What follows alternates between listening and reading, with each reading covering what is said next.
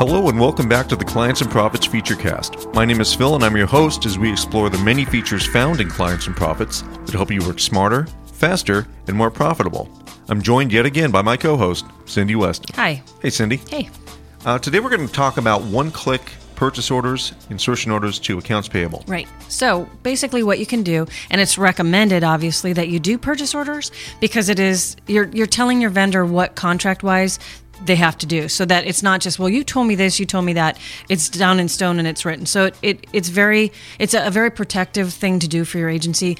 Make people do pos for your vendors. Right, POs and, and, and they have actual limits on the amount that they you can, can in, in user access right. You can limit how much they're able to add pu- purchase orders or insertion orders for. Mm-hmm. but what's nice about it as well as being a protection for what you're ordering it also helps uh, your accounting department be able to enter ap in a snap one click. Like you mentioned one click.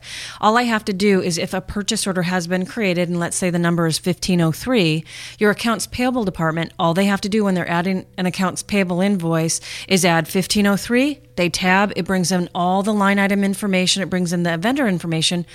All they have to key in is the invoice number and the date and they're basically done. Just like that. that's it Well, I mean, that- how easy is that? that is That's very, really good, right? very fast. But if your if your purchase order has more than one line item, and maybe perhaps you're only doing an accounts payable invoice for a couple of the line items, instead of putting the purchase order number initially in the top of the ad window, you can actually do it line by line. So it would be PO, you know, 1503 line item one, PO 1503 line item five. And what's nice about that is there's also a lookup list right there that you can select and it brings up the open POs for that specific vendor. Okay. You can also do it when you're adding that purchase order in that initial one at the top. Right. But you'd have to go to the lookup list and pull down purchase orders and then you would see the open orders there. Gotcha.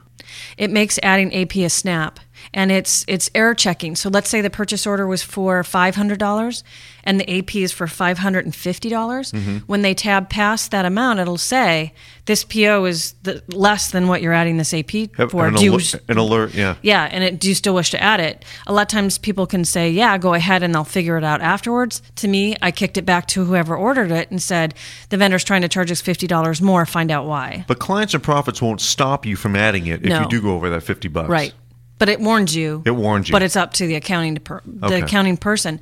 But what's nice about it, let's say they really didn't know that it wasn't okay to add that 50. Yeah. That purchase order is going to show a negative balance of $50, showing that you overspent the purchase order. In red. in red. And on that job, if I'm an AE and I'm looking at my job progress reports, I'm going to see that the PO on that job has a negative 50 and I'm going to go, wait, wait, wait, wait, wait, before you pay it. Right. I want to figure this out. Well, if that happens, don't blame clients and profits. We no, warned you. We covered it. We're covered. We CYA'd. so that that that's it. I just wanted to point out that it's a really wonderful thing to have uh, adding an AP. It makes adding AP just a snap.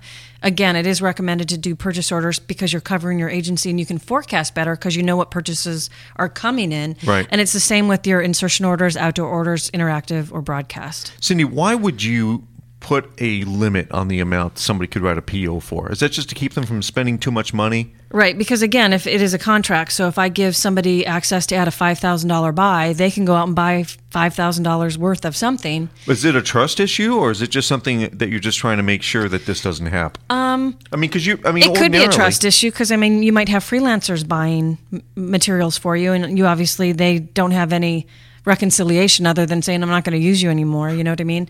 But, don't don't don't purchase uh, uh, purchase orders have to be approved by somebody in the shop before they can be sent out? Not necessarily. It depends on your procedures. Because, I mean, Okay. the, there is an approval process in Clients and Profits if you choose to use it, but you don't have to use it. I mean, it, it is a flexible program. So, in one way, that's good, but it's up to the agency to decide the procedures that, okay, if you can't add them over 500, so if you want to add one for 501, you have to go to accounting and then they can add it or give you the access to do that. Okay. Can I ask you something That's else? a good point, though. yeah. Can I ask you something else? What do you have against freelancers? I don't have anything against them, but but it is nice because at least um, if I am in accounting, I, I know what our cash flow is. Right. I don't want everybody to be able to buy a $5,000 thing because even though the manager of the agency or the owner of the agency said, yeah, go out and buy that, Right. they might not be aware of cash flow wise. We don't have it because I know a bunch of invoices are going to come in and we're Sure. going to be $30,000 out Right. cash flow wise. So it's a really good check and balance when you have the alert that tells you if the purchase order is for more or less because that balance stays open, whether it's positive or negative.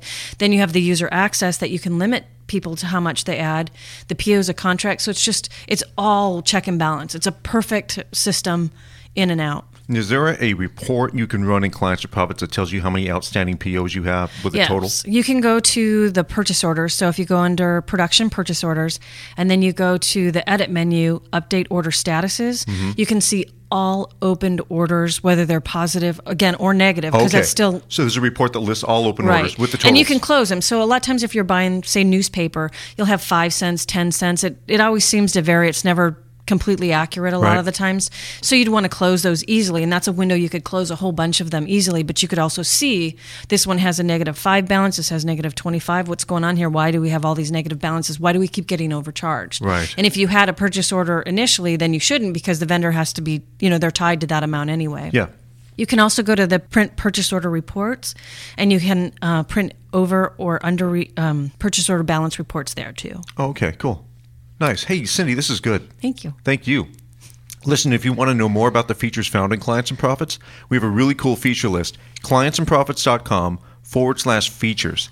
And uh, we update that all the time. You know, there's always uh, new things happening with Clients and Profits. Our updates have new revisions, enhancements. Sometimes we include a new feature, just uh, constantly changing here. If you have any questions or comments, or you want to, you know, maybe send some feedback to us, we'd love to hear from you. Podcast at clientsandprofits.com. Send us an email. Cindy, thank you very Thanks, much. Phil. My name is Phil, My name's Cindy. and this has been the Clients and Profits Featurecast. We'll see you next time. Bye.